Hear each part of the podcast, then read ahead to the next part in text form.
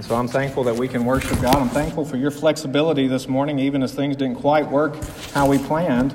Uh, those things are helpful, but they're not necessary for us to be able to worship our God. And so I'm thankful uh, for all who have helped us this morning.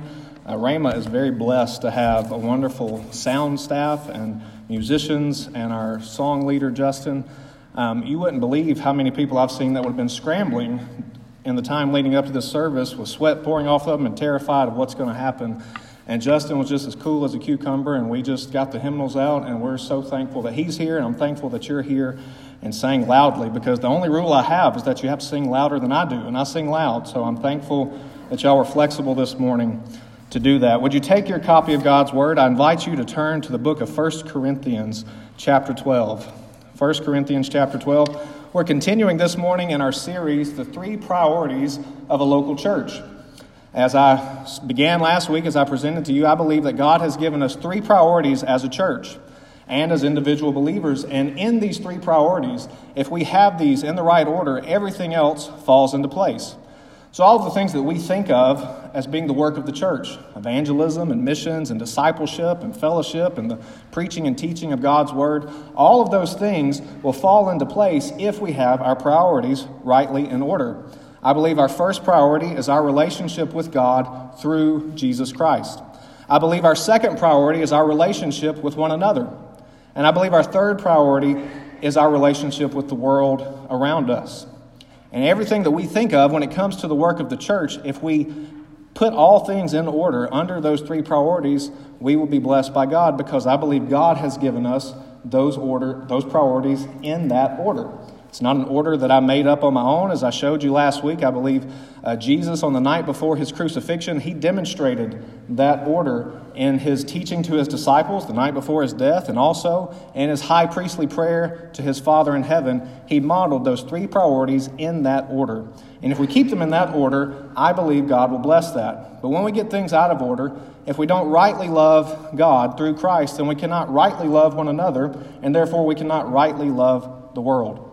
And so last Sunday we looked at our first relation, our first priority, our relationship with God through Jesus Christ. We saw from John 15 that if we abide in Christ, that is how we bear fruit. And that to abide is not some mystic feeling, but it's actually to let God's words abide in us through the reading of His Word, and to let our words abide in God through prayer.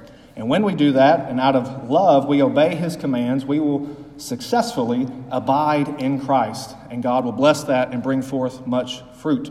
That was our first priority for those of you who weren't here last week, or as a brief recap for those of you who were. This morning, we turn our attention to our second priority, our relationship with one another. For that, we turn this morning to 1 Corinthians chapter 12. We'll begin reading in verse 12 down through verse 26. And if you're able, whether in body or in spirit, would you stand with me for the reading of God's word? 1 Corinthians chapter 12 says, For just as the body is one and has many members, and all the members of the body, though many, are one body, so it is with Christ. For in one spirit we were all baptized into one body, Jews or Greeks, slaves or free, and all were made to drink of one spirit. For the body does not consist of one member, but of many. If the foot should say, because I'm not a hand, I do not belong to the body, that would not make it any less a part of the body. And if the ear should say, Because I'm not an eye, I do not belong to the body, that would not make it any less a part of the body. If the whole body were an eye, where would be the sense of hearing? And if the whole body were an ear, where would be the sense of smell? But as it is, God arranged the members in the body, each one of them as he chose. If all were a single member, where would the body be? As it is, there are many parts, yet one body.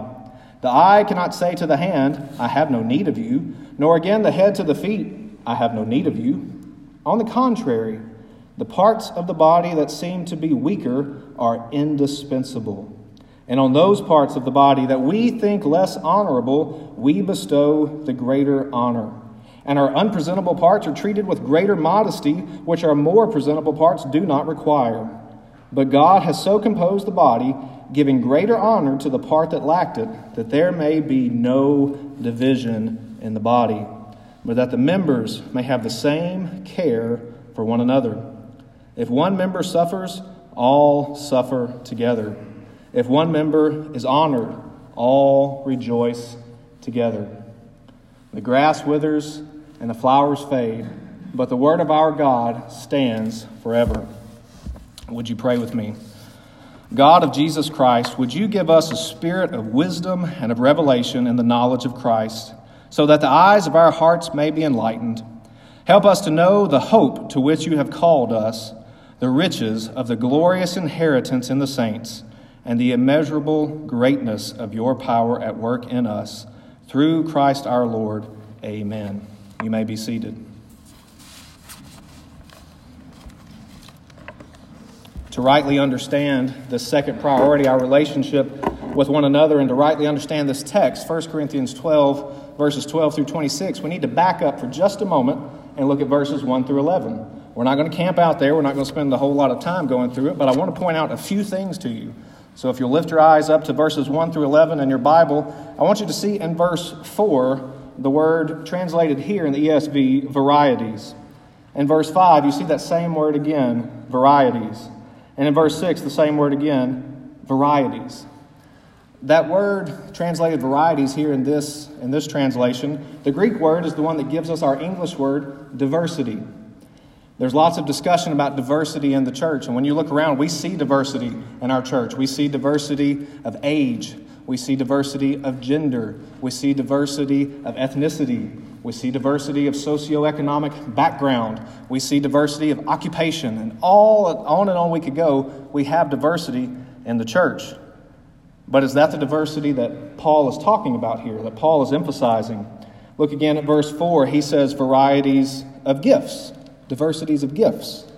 Verse 5, he says varieties or diversities of service. And in verse 6, he says varieties or diversities of activities. But notice the rest of verse 6 but it is the same God who empowers them all in everyone. So the emphasis of Paul and the, to the church at Corinth and to us today, he's emphasizing here in these verses a diversity, a diversity of function, a diversity of giftedness. We don't all have the same gift. We don't all play the same part. And he continues in here and he, he makes very clear that God is the one who has done this and he's done and given different gifts to different people. So he says in verse 7 to each, in verse 8 to one, later in verse 8 to another, verse 9 to another, verse 10 to another, the end of verse 10 to another, verse 11 to each one individually as he wills. And at the end of verse 11, he uses the word apportions, which is the verb that gives us the same word for varieties or diversities. Why do I tell you all of this? Paul begins this discussion on unity by discussing the diversity of the church. But it's not diversity necessarily in the world's language that we would think of when we hear the word diversity. Even though we have that in our church, and that's a good thing, the emphasis of Scripture is on the diversity of gifts.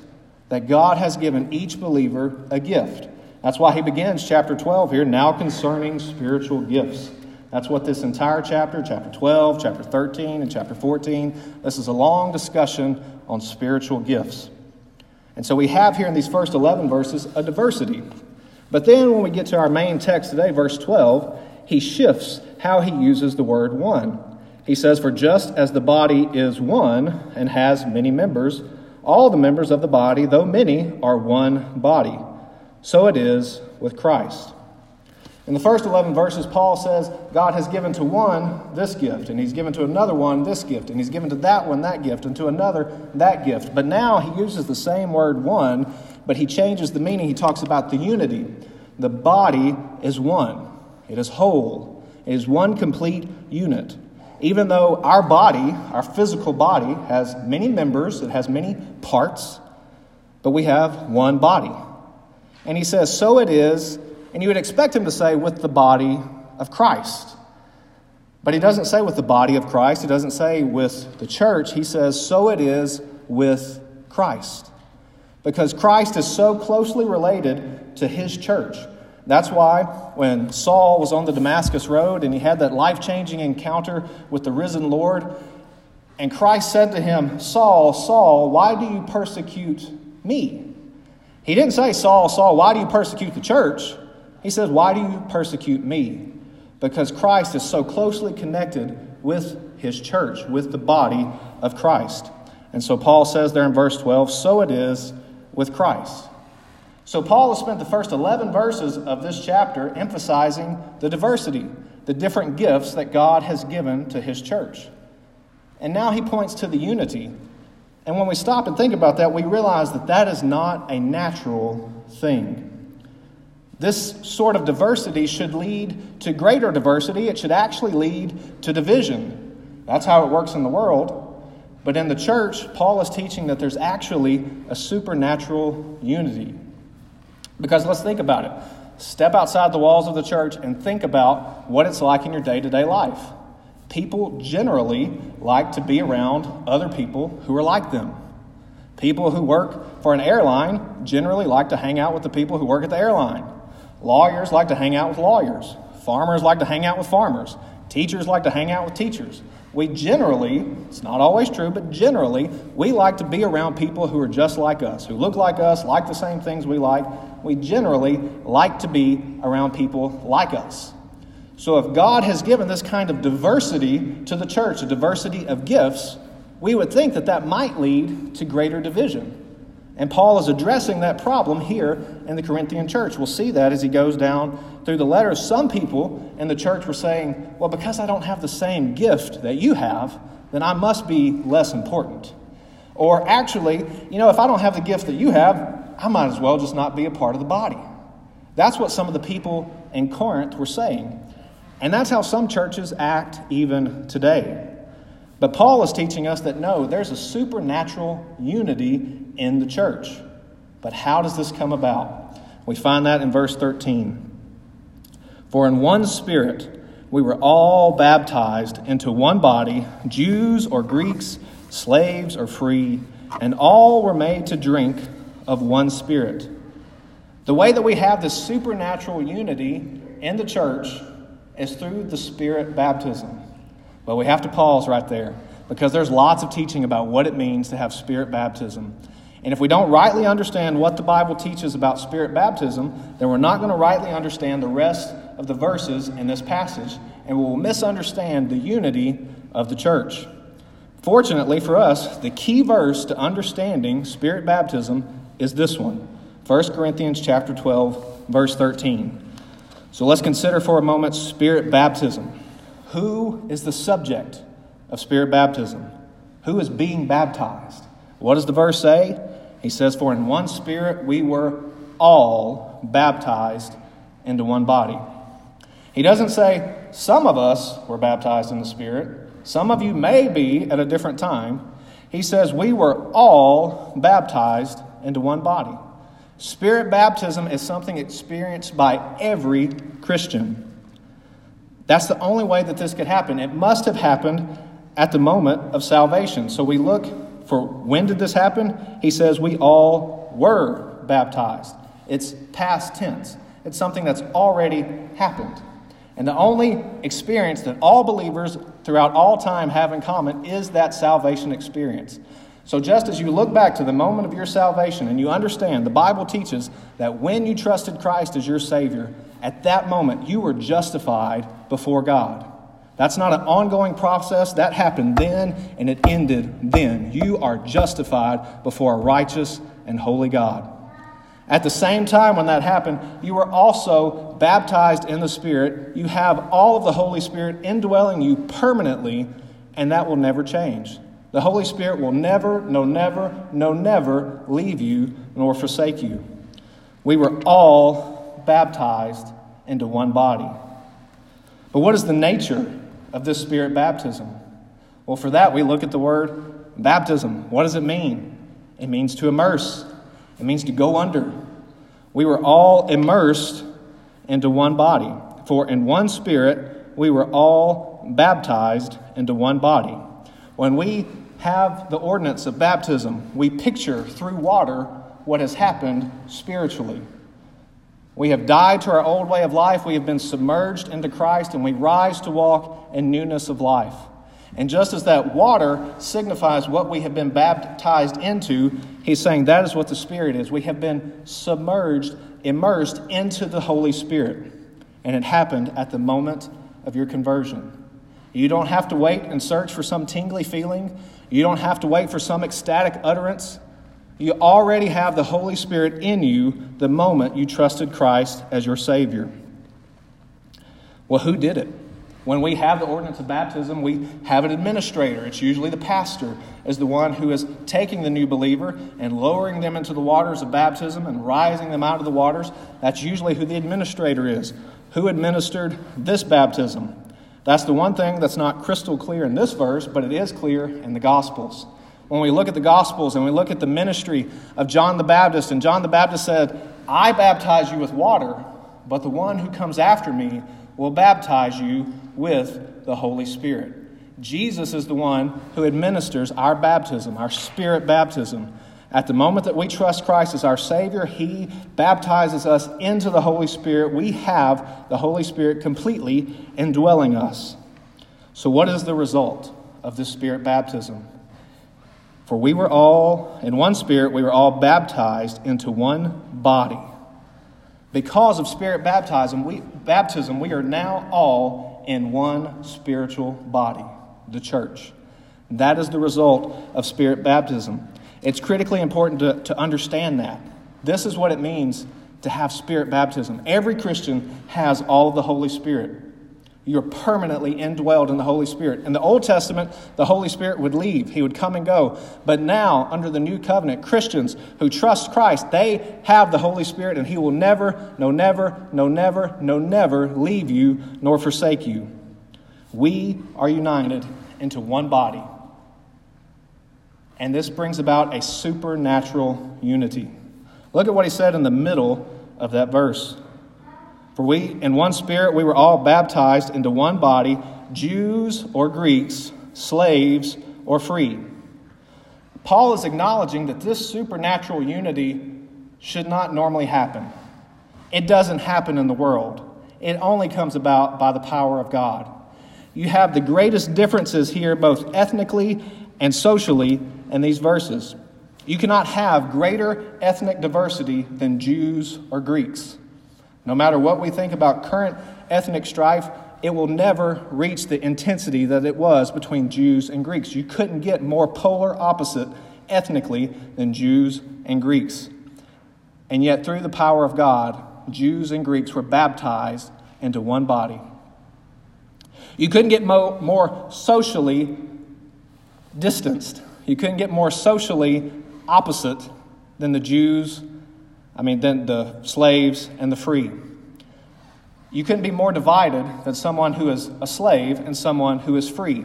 And yet, in the body of Christ, through the power of God, both slaves and free were made to drink of one spirit. They were baptized into one body.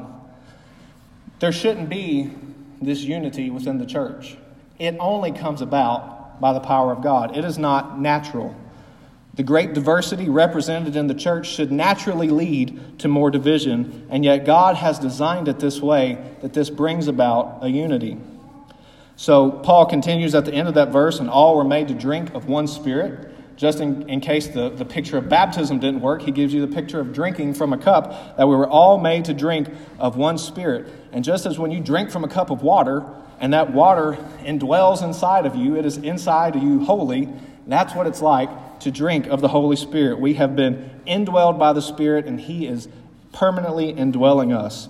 And this brings about a supernatural unity. Our identity in Christ brings about this unity. Once we trust Christ as our Savior, we're no longer known by any of the, the former things that we were known. The first descriptor that comes after our name ought to be Christian, is that Christ brings about this unity. Paul finishes out this chapter by giving us an analogy to help us understand how important it is that if these major differences, being a Jew or a Greek, or being a slave or a free, if those differences should not divide us, if we can be united in the midst of even those differences, then a difference in gifting should never divide the church. That's the problem that Paul is addressing here. That there were some people in Corinth who said, I don't have a particular gift that you have, so therefore I'm less important than you are, or maybe even I'm not really a part of the church. That was the error in thinking that Paul is addressing. And he says, No, if we can be united, both Jew and Greek, both slave and free, then nothing can divide us. We have a supernatural unity because of Christ. So he continues in verse 14 with this analogy. He says, For the body does not consist of one member, but of many. Now, if the foot should say, Because I'm not a hand, I do not belong to the body, that would not make it any less a part of the body. Paul gives us a very visual description, a very picturesque analogy, and it's almost silly. And he means for it to be silly. Because the idea that having a difference in gift, having a variety of gifts, having a diversity of gifts within the church should divide us, that's silly. And so he points that out here. He says, Imagine that if your foot says, Well, because I'm not a hand, I just I don't think I'm going to be part of the body. Imagine if that happened. You may feel that way. You may wake up one morning and you feel like your foot's not working and your foot's rebelling and saying that it's not going to be part of the body. But imagine if a foot said, No, I just, I don't feel as special because I'm not a hand. And so I'm just going to say, I'm, I'm going to check out. I'm not going to be part of the body. Do you hear the discontent in the church at Corinth? Do you hear the discontent that sometimes pops up in churches today?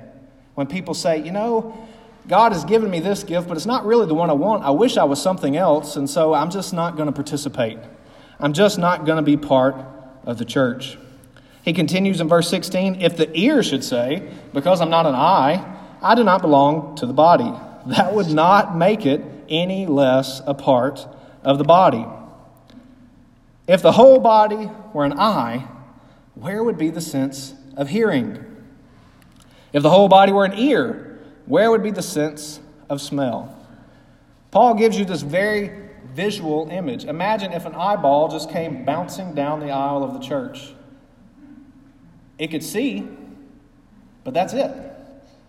It couldn't touch, it couldn't taste, couldn't hear, it couldn't feel, it couldn't do anything.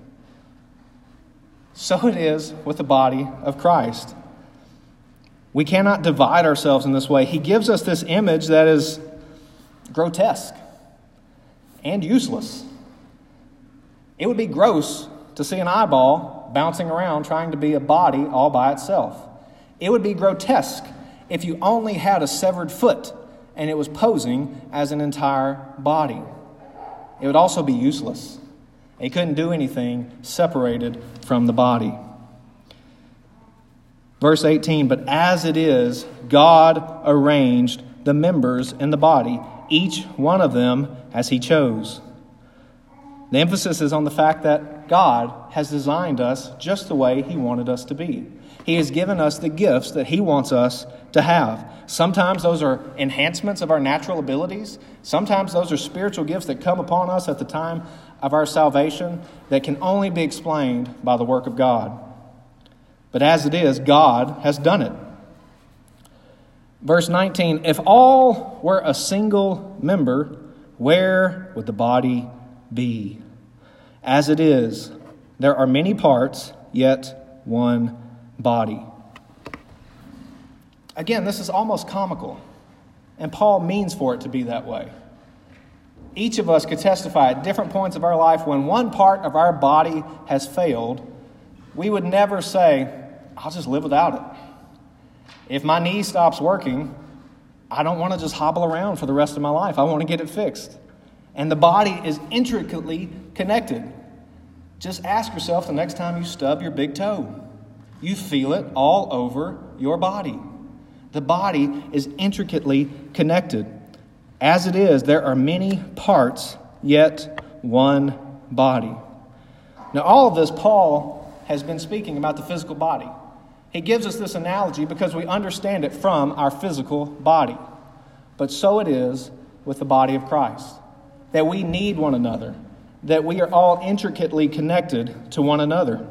And yet, there are many churches today that are essentially eyeball church and foot church and the church of the ear. They're churches that are so focused on one specific demographic of their church that they alienate every other group. The children are over here, never to be seen. The youth are over here, never to be seen. The senior citizens are over here, never to be seen. And they're segregated off. And I want to be very clear as long as I'm your pastor, that will not be at Rhema Baptist Church. We are one body and we need one another. Just as ludicrous as it would be for a toe to try to operate on its own, or for an eye to pose as an entire body, it would be just as ludicrous for us to say we really only need one age group, or one gender, or one ethnicity, or one socioeconomic background, or one occupational background. We need each other. Paul continues in verse 21. He says, The eye cannot say to the hand, I have no need of you, nor again the head to the feet, I have no need of you. On the contrary, the parts of the body that seem to be weaker are, look at the end of verse 22, indispensable. The parts of the body that seem to be weaker are actually indispensable. What if the eye or the head were to get so arrogant, so cocky, because they're the, the highly visible parts of the body. We look each other in the eye when we speak. Our heads are always exposed the great majority of our lives. If they were to say, Well, you know, I think I've got it covered. If the eye said to the hand, You know, I really don't need you. Or if the head said to the foot, I have no need of you. That's ridiculous. That's self mutilation. That's amputation. It doesn't work. On the contrary, the parts that we may not think about are actually indispensable. You may not think a whole lot about your kidneys until they fail you, and then you realize that they are indispensable. God has designed both the human body and the body of Christ in such a way that every part, every member is indispensable.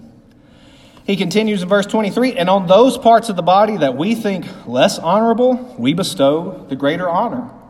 And our unpresentable parts are treated with greater modesty, which our more presentable parts do not require. But God has so composed the body, giving greater honor to the part that lacked it. We have parts of our body that are so valuable, and yet so vulnerable that we have to keep them inside. If you tried to walk around carrying your liver in your hand, it wouldn't work. If you tuck your eyeballs out and you just carried them safely so that they would be protected, you wouldn't see. There are parts of our body, our human body, that are so valuable they must be protected inside our body. So it is with our brain. Our brain is critically important, and yet the least little concussion, the least little bit of getting things out of whack, and it could change your life forever. Just because it's vulnerable doesn't mean that it's not valuable. And the parts of our body that require greater modesty, we cover up. And praise God for that. But just because we may not see a particular part of our body, we may not think about a particular part of our body, doesn't mean that it's not necessary. And so it is with the church of the risen Lord. We need one another. Apparently, in the church at Corinth, there were people who said, I just don't need you.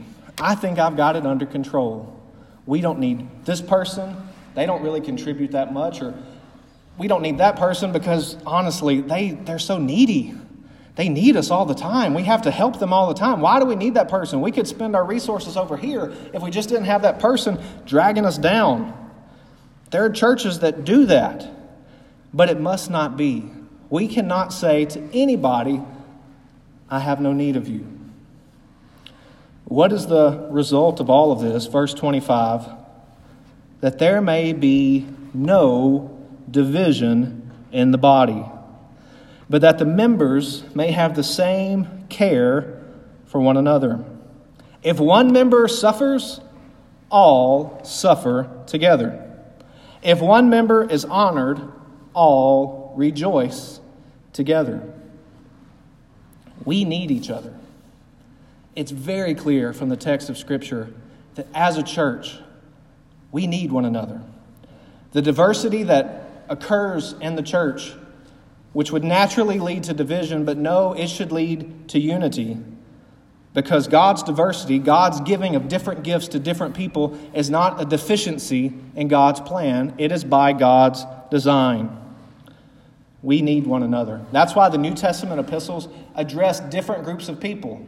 They address the older men and the younger men and the older women and the younger women and the pastors and the deacons and the parents and the children and the masters and the slaves. And every conceivable group has instructions given to them in the New Testament because we're a body. We need one another. So, what does this mean for us as a church?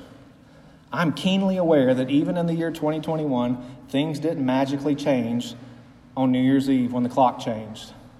We're still in the middle of something resembling a pandemic. We still have health concerns. We still need to be smart and safe and wise as we gather. But we need to commit to being the body of Christ. We need to be together. Right now, we're gathering on Sunday mornings for Sunday school and the corporate worship service. As we mentioned last week, our first priority is most visible in our corporate worship service when we gather together. But for our second priority, our relationship with one another, we need to gather more than just that. We're gathering for Sunday school, and some of you are part of Sunday school, and some of you are not. And if you're not, why? I'm new here. You can tell me. You can tell me the reason you don't want to be a part of Sunday school. Just let me know. And there's some of us who aren't here today for various reasons, but we trust they will be back soon, that we will all be able to gather corporately. But soon, in the Lord's guiding and in His wisdom, we're going to gather together on Wednesday nights to pray. So I'm asking you now that whenever we do that, would you commit, if at all possible, to being there? Because this is God's church and we're doing God's work, and we cannot do it without praying to God. We need to pray together so that we can rejoice together and so that we can suffer together and so that we can be the body of Christ. As soon as the Lord allows, I would love for the men of the church to be able to gather, to have men's gatherings, to be able to serve together so that the great diversity that God has given us here of age and experience and of background and of energy, that we can all get together and help one another and encourage one another and serve the body of Christ and the world. I long for the day that soon the women of the church will be able to gather together. They'll be able to encourage one another, to suffer together, and to rejoice together, and to be the body of Christ as women together. So, would you commit that as these opportunities approach, as God in His wisdom gives us opportunity to gather, would you commit to being a part of this church? Now, you may say, Pastor Charles, look, I've got it under control. I'm studying my Bible at home. I'm praying at home. I'm doing all these things at home. I'm coming on Sunday mornings, but really, I, have got it under control. I, I, really, I really don't need y'all. Even if that were true, which I don't think it is, I don't think that you can be spiritually healthy apart from being involved with a local church. But even if that were true, we need you. We need everybody. Every member of this church is indispensable. So, will you commit in this year to being together? as the body of Christ. As an aside, that's why we have our children in the service. And that's why we invite other children into the service. Because even though, as Lindsay and I have the primary responsibility of nurturing and guiding and training our children, and we take that responsibility very seriously, they need you. They need to hear you singing. They need to see you love Jesus. They need to see husbands loving their wives and wives loving their husbands. Their spiritual growth would be lacking apart from you. So, just as children need to be around people who are not children, people who are no longer children also need to be around children. And so, we need to be together as one body of Christ. Now, if you're here today and you feel a bit left out, you think, you know, none of this applies to me because, frankly, I'm not a part of Christ. If you recognize that, if you realize that you've never repented of your sins, you've never trusted Christ as your Savior, then I pray that today would be the day of your salvation. But I recognize that this text is pointed primarily to us as believers, as Rhema Baptist Church. So each of us must respond to God's Word. We must ask the Holy Spirit to show us how we can love one another better, how we can be a part of this church better. So, we're going to have a moment of silence where we can all bow our hearts before God and pray and ask that God would show us how to better love one another. And after a moment of silence, I will pray for us, and then Justin will come and lead us in a hymn of response. Let's bow our hearts before the Lord.